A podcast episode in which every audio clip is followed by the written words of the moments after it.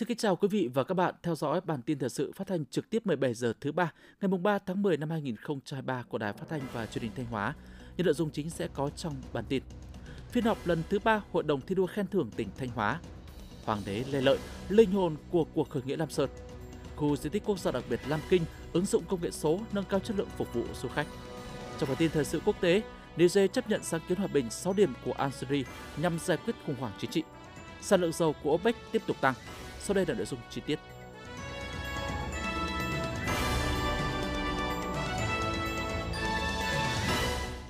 Thưa quý vị và các bạn, ngày 3 tháng 10, Hội đồng thi đua khen thưởng tỉnh Thanh Hóa đã tổ chức phiên họp thường kỳ lần thứ 3 năm 2023 để xét chọn các tập thể cá nhân có thành tích xuất sắc trong lĩnh vực giáo dục và đào tạo, đề nghị các cấp tặng danh hiệu thi đua. Đồng chí Đỗ Minh Tuấn, Phó Bí thư tỉnh ủy, Chủ tịch Ủy ban nhân dân tỉnh, Chủ tịch Hội đồng thi đua khen thưởng tỉnh Thanh Hóa chủ trì phiên họp. Dự phiên họp có các đồng chí Phạm Thị Thanh Thủy, Ủy viên Ban Thường vụ, Trưởng ban dân vận tỉnh ủy, Chủ tịch Ủy ban Mặt trận Tổ quốc tỉnh, Đầu Thanh Tùng, Phó Chủ tịch Ủy ban dân tỉnh, các thành viên Hội đồng thi đua khen thưởng tỉnh. Phóng viên Hữu Đại đưa tin. Tại phiên họp, trên cơ sở danh sách được đề nghị tặng thưởng, qua thảo luận đánh giá khách quan dựa trên các tiêu chí quy định về xét thi đua khen thưởng, các thành viên Hội đồng thi đua khen thưởng tỉnh đã bỏ phiếu thống nhất đề nghị Chủ tịch nước tặng huân chương lao động hạng nhì cho hai tập thể, huân chương lao động hạng 3 cho hai tập thể và hai cá nhân, đề nghị Thủ tướng Chính phủ tặng bằng khen cho 9 tập thể, 22 cá nhân, tặng cờ thi đua của chính phủ cho 6 tập thể, đề nghị Chủ tịch Ủy ban dân tỉnh tặng danh hiệu Chiến sĩ thi đua cấp tỉnh cho 52 cá nhân, danh hiệu cơ quan đơn vị kiểu mẫu cho 96 cơ quan đơn vị, danh hiệu xã kiểu mẫu cho 3 đơn vị và phường kiểu mẫu cho 2 đơn vị. Phát biểu tại phiên họp, Chủ tịch Ủy ban dân tỉnh, Chủ tịch Hội đồng thi đua khen thưởng tỉnh Đỗ Minh Tuấn nhấn mạnh, việc đề xuất và khen thưởng chính xác, kịp thời sẽ tác động tích cực tới các phong trào thi đua yêu nước, tạo động lực phấn đấu hoàn thành xuất sắc nhiệm vụ của mỗi tổ chức cá nhân, tạo sức lan tỏa sâu rộng trong cộng đồng. Do vậy, nhiệm vụ này phải được thực hiện trên tinh thần khách quan, công bằng. Mỗi tập thể cá nhân được lựa chọn đề nghị tặng thưởng phải có thành tích xứng đáng, phải thực sự là hạt nhân trong các phong trào thi đua. Chủ tịch Ủy ban dân tỉnh, Chủ tịch Hội đồng thi đua khen thưởng tỉnh Đỗ Minh Tuấn nhấn mạnh và đề nghị các cấp, các ngành, các địa phương thấm nhuần và quán triệt quan điểm thi đua phải mang tính rộng khắp, thiết thực, hiệu quả, tránh hình thức và gắn với nhiệm vụ của từng địa phương, cơ quan, đơn vị. Công tác khen thưởng phải thực hiện theo đúng các quy định, công tâm, khách quan, minh bạch, tuyệt đối không có tiêu cực, lợi ích nhóm. Trong đó phải chú ý phát hiện khen thưởng những tập thể cá nhân có nhiều đóng góp, công hiến thuộc vùng sâu, vùng xa, hải đảo, vùng đồng bào dân tộc thiểu số, lực lượng làm nhiệm vụ trong những điều kiện khó khăn, vất vả.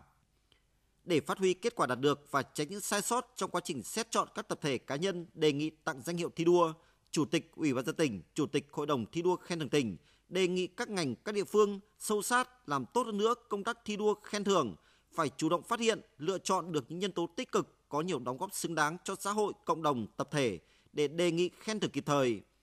Sở Nội vụ, cơ quan thường trực của Hội đồng thi đua khen thưởng tỉnh chủ động hơn nữa trong công tác tham mưu cho Hội đồng thi đua khen thưởng tỉnh tăng cường các giải pháp chấn chỉnh, khắc phục những hạn chế, làm tốt hơn nữa công tác thi đua khen thưởng để thi đua khen thưởng thực sự là động lực cho sự phấn đấu, công hiến của từng tập thể cá nhân, đóng góp cho sự phát triển chung của tỉnh Thanh Hóa. Thực hiện chương trình công tác của Ban chỉ đạo phòng chống tham nhũng tiêu cực tỉnh Thanh Hóa, ngày 3 tháng 10, đồng chí Nguyễn Ngọc Tiến, Ủy viên Ban Thường vụ, Trưởng ban Nội chính tỉnh ủy, Phó trưởng ban thường trực Ban chỉ đạo, trường đoàn kiểm tra đã tiến hành kiểm tra công tác lãnh đạo chỉ đạo, tổ chức thực hiện việc phát hiện chuyển giao, tiếp nhận, giải quyết tố giác tin báo về tội phạm, kiến nghị khởi tố các vụ việc có dấu hiệu tội phạm về tham nhũng kinh tế tiêu cực tại Đảng ủy Công an tỉnh, Thanh tra tỉnh và Cục Thuế Thanh Hóa. Trong 3 năm từ năm 2021 đến nay, các cơ quan trong khối nội chính đã phát hiện chuyển giao 255 tin báo liên quan đến tham nhũng kinh tế tiêu cực. Cơ quan điều tra và Viện Kiểm sát Nhân dân các cấp đã thụ lý giải quyết 199 tin báo, khởi tố 118 vụ, 250 bị can.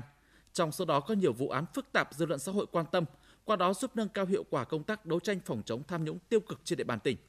Bên cạnh kết quả đạt được, việc phát hiện chuyển giao giải quyết nguồn tin về tội phạm tham nhũng kinh tế tiêu cực còn có những hạn chế bất cập. Công tác phân loại xác minh gặp nhiều khó khăn, việc giám định định giá ở một số vụ việc còn chậm dẫn đến tin báo phải tạm đình chỉ. Một số cơ quan tổ chức chậm chuyển giao nguồn tin có dấu hiệu tội phạm đến các cơ quan chức năng. Công tác phối hợp có những việc chưa chặt chẽ và bất cập do một số quy định pháp luật liên quan.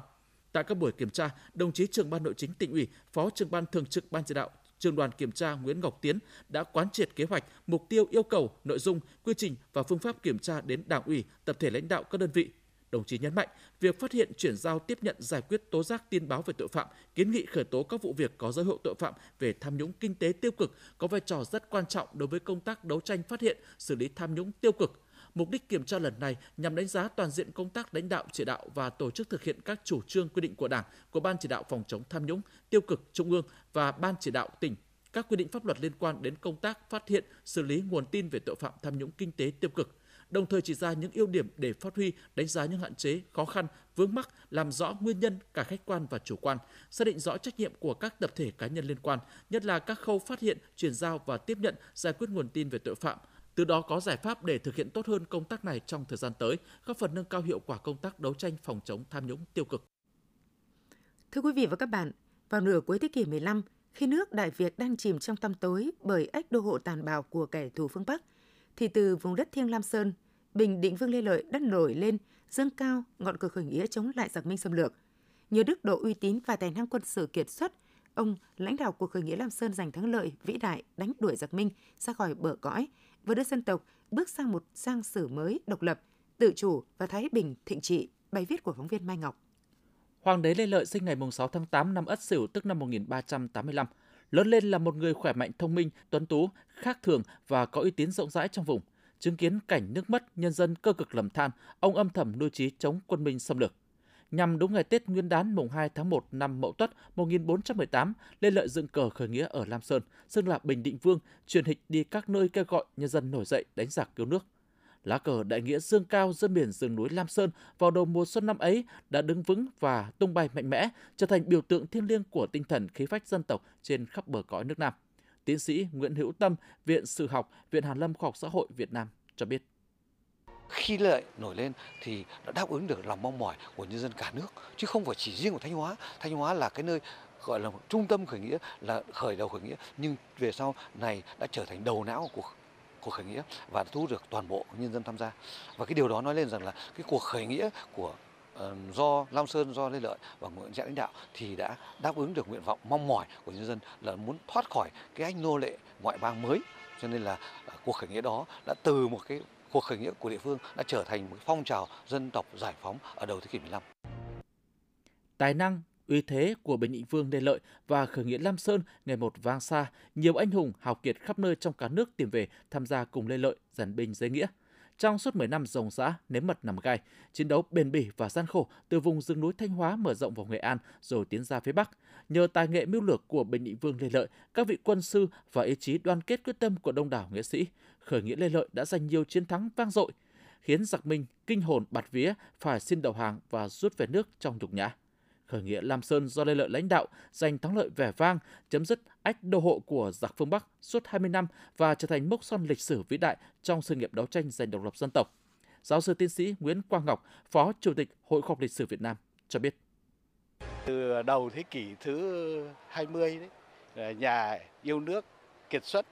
Phan Bội Châu đã có một cái nhận định rất đúng. Đó là gì? Đó là Lê Lợi đấy với những cái công lao của mình trong cái cuộc khởi nghĩa Lam Sơn như vậy đấy thì phải nói rằng là đã trở thành cái vị tổ trung hưng thứ hai của dân tộc Việt Nam chúng ta chỉ đứng sau cái vị tổ thứ nhất đấy là Ngô Quyền và cái vị tổ dựng nước thủy tổ dựng nước là Hùng Vương thôi. Khởi nghĩa Lam Sơn kết thúc, vua Lê Thái Tổ đăng quang thiết lập triều đại hậu Lê trải dài suốt 360 năm với 27 đời vua trị vì, mở ra một nền thái bình thịnh trị, một thời kỳ phát triển rực rỡ với nhiều thành tiệu về kinh tế, văn hóa xã hội, đưa nước Đại Việt từ thân phận nô lệ thuộc địa trở thành một đất nước cường thịnh ở Đông Nam Á. Hoàng đế Lê Lợi đã được lịch sử suy tôn là anh hùng giải phóng dân tộc và là vị hoàng đế anh minh bậc nhất trong các triều đại phong kiến Việt Nam hướng tới kỷ niệm 605 năm khởi nghĩa Lam Sơn, 595 năm vua Lê Thế Tổ đăng quang, 590 năm ngày mất của anh hùng dân tộc Lê Lợi. Ngày 4 tháng 10, tức ngày 20 tháng 8 năm Quý Mão, tại thành phố Thanh Hóa sẽ diễn ra lễ tế tại Thái Miếu nhà hậu Lê và dân hương tại tượng đài anh hùng dân tộc Lê Lợi. Hiện công tác chuẩn bị đang được thành phố Thanh Hóa khẩn trương hoàn tất. Thời điểm này, cờ băng rôn tuyên truyền về khu di tích quốc gia đặc biệt Lam Kinh đã được treo tại các tuyến phố chính của thành phố Thanh Hóa. Tại khu vực tượng đài anh hùng dân tộc Lê Lợi, nhiều loài hoa cây cảnh đã được trồng thêm. Đặc biệt, hình bia vĩnh lăng, trống đồng đang được kết hoa, trang trí đẹp mắt. Còn tại khu vực Thái Miếu nhà hậu Lê, khuôn viên được dọn dẹp sạch sẽ cũng như đảm bảo công tác phòng cháy chữa cháy.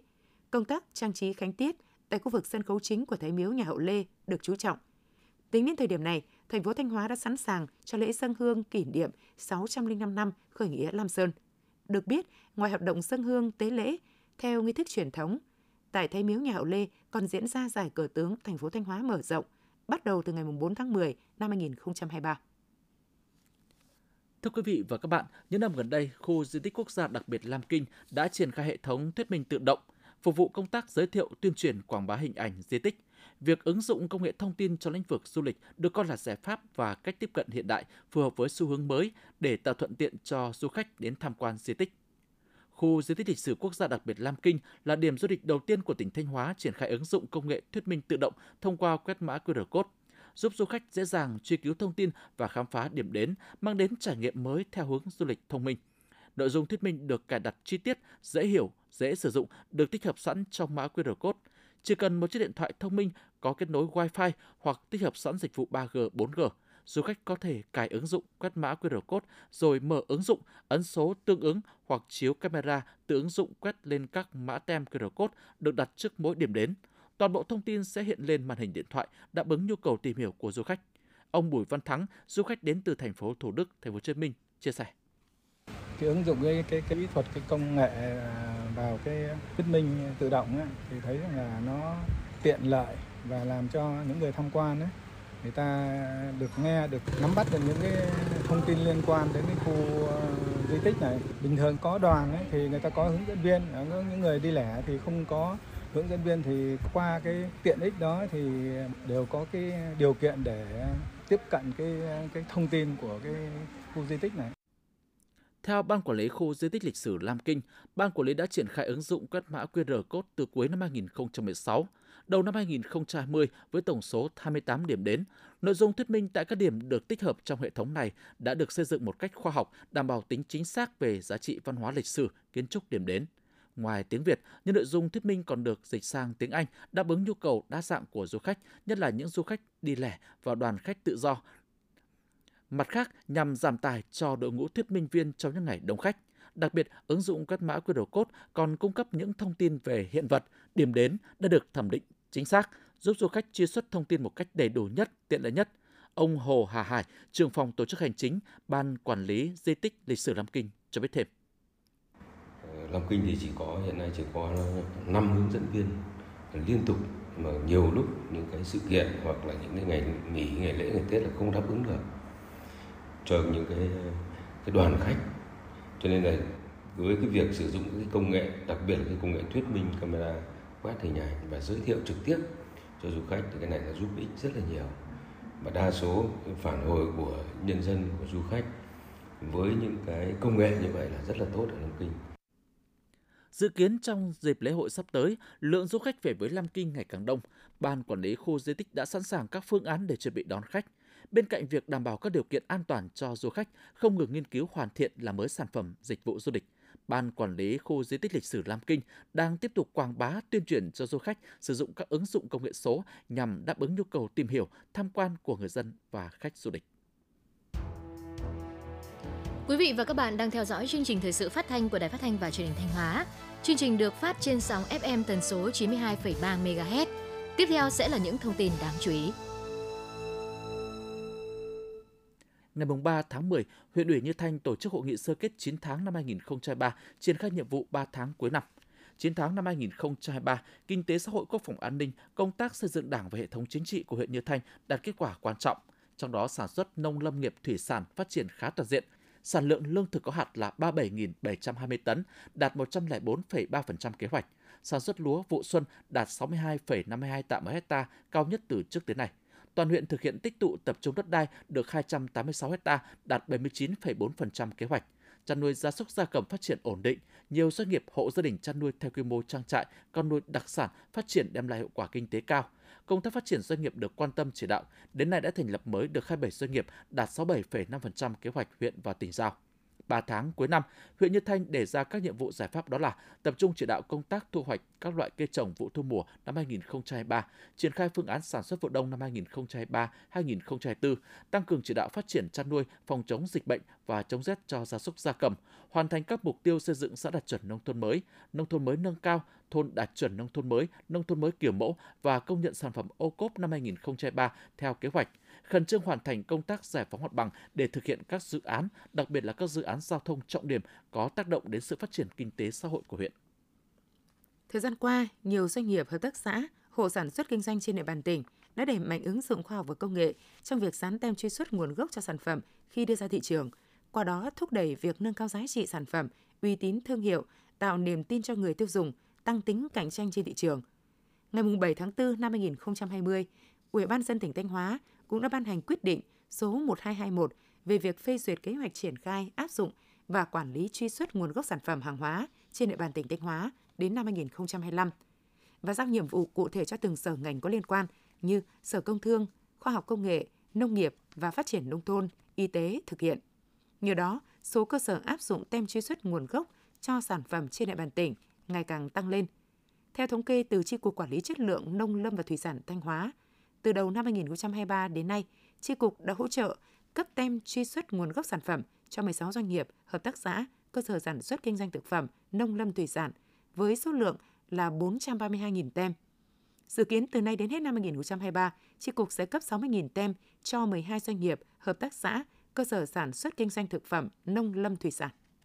Xác định khoa học và công nghệ là khâu then chốt để nâng cao năng suất, chất lượng, hiệu quả và sức cạnh tranh của sản phẩm hàng hóa. Những năm gần đây, huyện Cẩm Thủy đã huy động mọi nguồn lực đẩy mạnh nghiên cứu, ứng dụng, chuyển giao tiến bộ khoa học kỹ thuật, trong đó chú trọng và ưu tiên phát triển các loại cây trồng có thế mạnh và trang trại chăn nuôi tập trung mang lại hiệu quả kinh tế cao – từ năm 2022 đến nay, cùng với nguồn lực của các tổ chức cá nhân và nguồn ngân sách nhà nước cho hoạt động khoa công nghệ, từ nguồn kinh phí được giao, huyện Cẩm Thủy đã tiến hành xây dựng các sản phẩm ô cốp, vận hành hệ thống thông tin quản lý ngân sách và kho bạc, xây dựng cơ sở dữ liệu thu hút đầu tư, triển khai phần mềm giáo án điện tử, phần mềm học ngoại ngữ.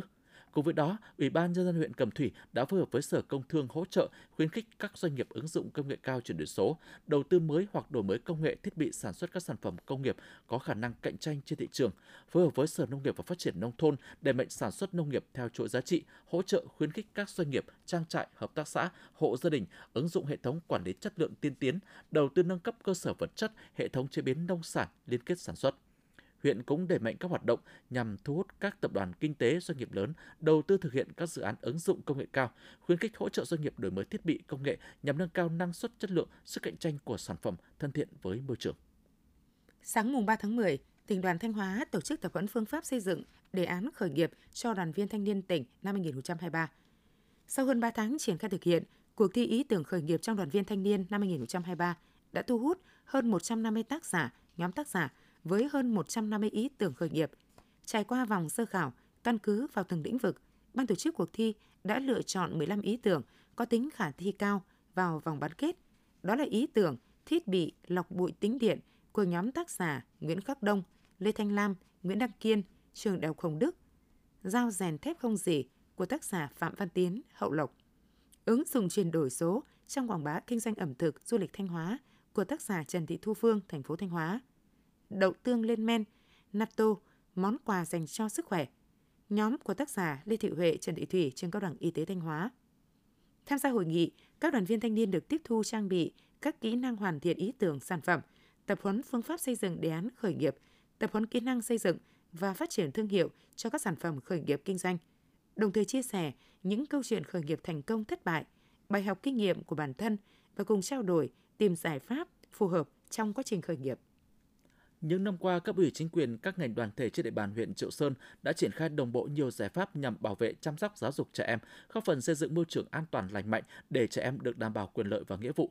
Huyện Triệu Sơn đã bám sát các quy định văn bản hướng dẫn về thực hiện quyền nghĩa vụ của trẻ em, đồng thời ban hành các văn bản chỉ đạo, kế hoạch triển khai công tác bảo vệ chăm sóc giáo dục trẻ em, trong đó quan tâm trẻ em có hoàn cảnh đặc biệt khó khăn, tiêu biểu như đoàn thanh niên đẩy mạnh các hoạt động thể dục thể thao rèn luyện sức khỏe, tổ chức giải bóng đá truyền thống thiếu niên nhi đồng cho trẻ em các thôn khu phố tham gia. Đối với Hội Liên hiệp Phụ nữ huyện thì tặng quà cho trẻ em mồ côi, trẻ có hoàn cảnh khó khăn, tổ chức tập huấn tư vấn cho cha mẹ, người chăm sóc trẻ về thực hiện quyền trẻ em. Đồng thời, hội triển khai chương trình Mẹ đỡ đầu kết nối yêu thương, nhận đỡ đầu hơn 31 cháu và vận động các nguồn hỗ trợ 200 triệu đồng để ủng hộ các cháu. Đối với công tác chăm sóc sức khỏe trẻ em, huyện đã chỉ đạo các địa phương và ngành y tế quan tâm thực hiện hiệu quả các chính sách chăm sóc sức khỏe, các chương trình tiêm chủng phòng chống suy dinh dưỡng trẻ em. Đến nay, 100% trẻ em dưới 6 tuổi được cấp bảo hiểm y tế miễn phí, trên 99% trẻ em trong độ tuổi được tiêm chủng đầy đủ các loại vaccine theo chương trình tiêm chủng mở rộng quốc gia. Tỷ lệ suy dinh dưỡng giảm, 100% trạm y tế xã có nữ hộ sinh để thực hiện nhiệm vụ chăm sóc trẻ em. Sáng mùng 3 tháng 10, Trường Cao đẳng Nông nghiệp Thanh Hóa đã tổ chức lễ khai giảng năm học 2023-2024 và trao bằng tốt nghiệp năm 2023. Năm học 2023-2024, Trường Cao đẳng Nông nghiệp Thanh Hóa tuyển sinh hội chính quy đạt trên 500 học sinh sinh viên, tăng 150% so với cùng kỳ năm trước. Số lượng học viên học nghề ngắn hạn năm 2023 của trường đạt gần 4.000 người học. Hệ thống đảm bảo chất lượng và kiểm định chất lượng được quan tâm xây dựng, chất lượng đào tạo từng bước được nâng lên, gắn quá trình đào tạo của nhà trường với việc thực hành nghề tại doanh nghiệp. Với chủ đề đoàn kết kỷ cương sáng tạo, tiếp tục đổi mới, nâng cao chất lượng giáo dục đào tạo, năm học 2023-2024, thầy và trò trường Cao đẳng Nông nghiệp Thanh Hóa quyết tâm thực hiện thắng lợi mục tiêu nhiệm vụ của năm học, từ đó tạo động lực để phấn đấu đến năm 2030 trở thành trường cao đẳng có hệ thống quản trị hiện đại, thông minh và chuyên nghiệp. Đến năm 2045 trở thành trường cao đẳng chất lượng cao, tiếp cận trình độ ASEAN 4 và quốc tế. Tại buổi lễ, trường Cao đẳng Nông nghiệp Thanh Hóa đã công bố quyết định và trao bằng tốt nghiệp cho học sinh sinh viên K6 cao đẳng và K61 trung cấp của nhà trường, đồng thời trao bằng khen của Chủ tịch Ủy ban dân tỉnh cho tập thể khoa cơ địa và cá nhân bà Hoàng Thị Hoa, Phó Hiệu trưởng nhà trường, tặng giấy khen và phần thưởng cho tập thể cán bộ giảng viên, nhân viên và học sinh sinh viên có thành tích xuất sắc năm học 2022-2023. Thưa quý vị và các bạn, quá trình thi công cao tốc Mai Sơn quốc lộ 45 qua địa bàn tỉnh Thanh Hóa đã làm hư hỏng nhiều công trình giao thông, đề điều. Tuy nhiên đến nay chủ đầu tư là ban quản lý dự án Thăng Long vẫn chưa hoàn trả khắc phục ảnh hưởng lớn đến đời sống của người dân. Tuyến đường từ quốc lộ 217 đi trung tâm xã Vĩnh An, huyện Vĩnh Lộc và đoạn đê sông Mã qua địa bàn xã bị xuống cấp trầm trọng, nhiều ổ voi ổ gà, mặt đê lún, nứt. Nguyên nhân do đơn vị thi công cao tốc Mai Sơn quốc lộ 45 mượn để phục vụ xe trọng tải lớn vận chuyển vật liệu gây hư hỏng. Tuy nhiên, sau khi tuyến cao tốc hoàn thành đi vào sử dụng, các công trình này vẫn chưa được hoàn trả. Quá trình thi công cao tốc còn gây ảnh hưởng đến các công trình nhà ở của các hộ dân xung quanh. Riêng tại xã Vĩnh An có 18 hộ dân được kiểm tra giám định hư hỏng nhưng đến nay vẫn chưa hoàn thành việc chi trả đền bù. Bà Nguyễn Thị Hoa, thôn 8 xã Vĩnh An, huyện Vĩnh Lộc, tỉnh Thanh Hóa nói. Trong quá trình mặt đường cao tốc, thì à, nhà tôi ở gần lắm nên là hắn à, hắn bị rung, hắn bị rung, hắn bị nó rất chi là nhiều mà chờ nhà cửa là nứt nát hết rồi. Thì có các đoàn thể thì cũng đến đi thăm đi nhìn mấy lần rồi nhưng mà chờ cũng chưa có một cái sự phản hồi chi cả mà chờ đến mùa mưa mùa bão rồi thì bây tôi rất chi là sợ Ông Nguyễn Văn Minh, Phó Chủ tịch Ủy ban nhân dân xã Vĩnh An, huyện Vĩnh Lộc, tỉnh Thanh Hóa cho biết. Đại diện ban quản lý dự án Thăng Long, đại diện hai nhà thầu thi công, đó là công ty Phương Thành và Binh đoàn 12 có đến làm việc với huyện, với xã và trong buổi làm việc thì các ờ, nhà thầu cũng như ban quản lý dự án cũng đã công nhận cái việc là mượn cái con đường của xã Vĩnh An để thi công, cho nên nó ảnh hưởng đến cái hư hỏng của cái đường giao thông. Thì đơn vị thi công cũng như là ban quản lý dự án Thăng Long hứa là sẽ hoàn thành tất cả các cái thủ tục công việc và trả lại cái mặt bằng cho ờ, địa phương, chậm nhất là vào ngày 25 tháng 7 năm 2023. Nhưng đến nay đã đã hết tháng 9 rồi mà cũng chưa thực hiện. Không chỉ ở huyện Vĩnh Lộc, việc thi công cao tốc cũng ảnh hưởng đến nhiều công trình tại huyện Hà Trung mà chưa được khắc phục. Nhiều tuyến đường tại xã Hà Tiến bị xuống cấp trầm trọng do vận chuyển vật liệu của đơn vị thi công đi qua. Ông Nguyễn Thế Phương, Chủ tịch Ủy ban nhân dân xã Hà Lĩnh, huyện Hà Trung, tỉnh Thanh Hóa cho biết thêm. Khi mà thi công xong cái cao tốc thì cũng đã ảnh hưởng rất là nhiều đến đời sống nhân dân của địa phương, đặc biệt là xã Hà Lĩnh. Riêng cái đường lên chùa Cao thì hiện nay cũng đã bị sạt lở rất là nhiều và một số những các cái ảnh hưởng đến các hộ gia đình, ví dụ như là đường dân sinh cho ba hộ gia đình ở cái điểm lên xuống của cao tốc ở sát công sở, hiện tại thời điểm này cũng chưa khắc phục thứ hai nữa là cái điểm lên xuống của cao tốc, sát công sở, hiện tại thời điểm này thì không có cái cống thoát nước và nước cũng không thể tiêu thoát được được biết, Sở Nông nghiệp và Phát triển Nông thôn tỉnh Thanh Hóa cùng với các địa phương và Ban Quản lý Dự án Thăng Long đã tiến hành giả soát những công trình bị ảnh hưởng do thi công cao tốc, để lên phương án khắc phục. Tuy nhiên, tiến độ thực hiện vẫn còn rất chậm. Do đó, các cơ quan liên quan cần sớm triển khai việc sửa chữa, hoàn trả các công trình để ổn định đời sống cho người dân. Thưa quý vị và các bạn, như Đài Phát thanh Truyền hình Thanh Hóa đã phản ánh trước đó, hiện nay hoạt động thẩm mỹ đang diễn ra phổ biến nhưng thiếu sự kiểm tra kiểm soát chặt chẽ của các cơ quan chức năng, từ đó dẫn đến tồn tại nhiều bất cập trong quản lý loại hình dịch vụ này. Trước thực tế trên, các địa phương trên địa bàn tỉnh Thanh Hóa đã đồng loạt ra quân tổng kiểm tra, ra soát các cơ sở dịch vụ thẩm mỹ. Bài viết của phóng viên Hương Quỳnh. Cơ sở phun xăm Bích Thìn hoạt động từ năm 2016 tại xã Cao Ngọc, huyện Ngọc Lặc với xuất phát điểm ban đầu là cắt tóc gội đầu. Sau nhiều năm liên tục mở rộng phạm vi kinh doanh, đến nay cơ sở quảng cáo thực hiện nhiều dịch vụ liên quan đến thẩm mỹ như phun trắng, phun xăm. Tuy nhiên, tại thời điểm lực lượng chức năng huyện Ngọc Lặc kiểm tra thì cơ sở phun xăm Bích Thìn chưa có giấy phép đăng ký kinh doanh. Hàng loạt sản phẩm sử dụng không rõ nguồn gốc xuất xứ. Chị Phạm Thị Thìn, chủ cơ sở phun xăm Bích Thìn, xã Cao Ngọc, huyện Ngọc Lặc, tỉnh Thanh Hóa cho biết. Trước khi à, làm thì em làm nghề cắt tóc và gội đầu. Sau em đi à, đi học phun xăm 4 tháng. Nhưng mà những ca nào khó thì em sẽ giới thiệu ra chủ ngoài Bắc Ninh. Thì em không nhận. Ca dễ thì như phun mày với tẩy nốt ruồi thì em nhận nặng mụn các sản phẩm của em thì em lấy từ ngoài Hà Nội. Nhưng mà bây giờ em không có nhận hàng nữa vì là khách kiểu như là ít đấy Hiện nay, ngoại trừ thành phố Thanh Hóa, hầu hết cơ sở dịch vụ thẩm mỹ ở các địa phương đều là spa, chăm sóc da, cắt tóc, gội đầu, làm móng mi ở quy mô nhỏ và đều có những vi phạm trong hoạt động làm đẹp. Trước diễn biến phức tạp của loại hình này, ngày 14 tháng 9 năm 2023, Ủy ban dân tỉnh Thanh Hóa đã ban hành văn bản số 13536 về việc tăng cường quản lý giám sát hoạt động của các cơ sở dịch vụ thẩm mỹ trên địa bàn tỉnh. Cũng trong khoảng thời gian này, tất cả các địa phương trong tỉnh đã tổ chức ra soát kiểm tra loại hình này. Dự kiến ngày 30 tháng 9 sẽ kết thúc. Trong quá trình kiểm tra, bên cạnh phát hiện xử lý các vi phạm, lực lượng chức năng còn tăng cường hướng dẫn, hỗ trợ chủ cơ sở hoàn tất các thủ tục hành chính cần thiết. Ông Lê Văn Quang, Phó Tránh Văn phòng Ủy ban dân huyện Ngọc Lặc tỉnh Thanh Hóa nói: Hiện tại à, huyện Ngọc Lặc thì có tổng cộng là 71 cơ sở dịch vụ thẩm mỹ. Ngày 31 tháng 8 là huyện Ngọc Lặc đã có công văn chỉ đạo là tất cả các xã thị trấn ra quân để kiểm tra, giả soát và thông tin tuyên truyền ừ, cho các cơ sở. À, thì cho đến ngày 19 tháng 9 thì các xã báo cáo về là đã tổng kiểm tra được 36 cơ sở. Trong số các cái cơ sở của các xã máu khá vẻ thì có một số cơ sở nếu như cần thiết giả soát kiểm tra lại thì đoàn huyện sẽ là tiếp tục kiểm tra và sẽ có những cái phát hiện sai phạm để xử lý. Tuy nhiên, công tác kiểm tra, giám sát hoạt động của các cơ sở thẩm mỹ tại các huyện thị xã đang gặp rất nhiều khó khăn. Trong đó, khó khăn lớn nhất đó là thiếu tính pháp lý trong quản lý hoạt động của các cơ sở thẩm mỹ. Ông Trịnh Văn Trí, Phó Tránh Văn phòng Ủy ban dân huyện Triệu Sơn tỉnh Thanh Hóa cho biết. Dịch vụ thẩm mỹ hiện nay ở trên địa bàn là rất chi là nhiều. Cái này đa phần là tự phát là nhiều. Ờ, vì các cái cơ sở này là cái cái, cái tự công bố. Do vậy mà cái việc kiểm tra giám sát cũng có phần nào ở cái bộ phận cái tham mưu về quản lý nhà nước cũng mang cái tính thụ động để mà mở được cái này thì thực hiện rất dễ ví dụ như chỉ cần một cái giấy phép kinh doanh một cái à, à, bằng học nghề và cái địa điểm cố định với lại cái trang một số trang thiết bị thì người ta có thể làm mở và thực hiện các cái dịch vụ chăm sóc cái à, thẩm mỹ. Ông Lê Văn Quang, Phó Tránh Văn phòng Ủy ban dân huyện Ngọc Lặc tỉnh Thanh Hóa cho biết thêm. Cái công tác kiểm tra thì không được diễn ra thường xuyên vì thứ nhất là cái lực lượng kiểm tra chuyên ngành là là khó khăn cơ sở dịch vụ thẩm mỹ ở trên địa bàn huyện Ngọc Lặc chủ yếu là nhỏ lẻ đa số là từ các cái cơ sở cắt tóc gội đầu làm nai làm mi kết hợp với việc spa. À, thứ ba nữa là có những cơ sở có thể là sẽ có những trường hợp là tiêm filler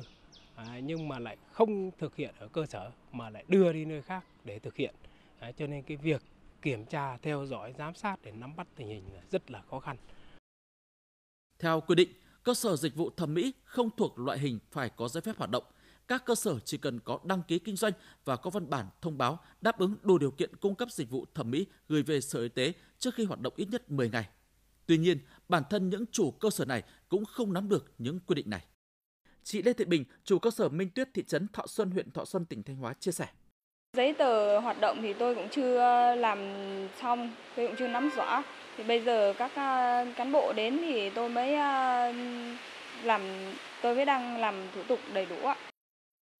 Đợt gia quân kiểm tra, ra soát các cơ sở dịch vụ thẩm mỹ lần này là dịp để cơ quan chức năng tổng hợp đánh giá lại công tác quản lý, đồng thời cũng là dịp để lực lượng chức năng hỗ trợ hướng dẫn chủ các cơ sở thẩm mỹ hoàn thiện giấy tờ pháp lý cần thiết, tuyên truyền pháp luật liên quan để đưa hoạt động này đi vào khuôn khổ. Bên cạnh sự vào cuộc quyết liệt của cơ quan chức năng, người dân cũng cần nâng cao nhận thức đến làm đẹp tại những cơ sở đã được thẩm định đủ điều kiện hoạt động. Có danh sách đăng tải công khai trên trang web của Sở Y tế theo địa chỉ sit.thanhhoa.gov.vn. Quý vị và các bạn vừa theo dõi phần tin thời sự trong tỉnh. Ngay sau đây sẽ là bản tin thời sự quốc tế.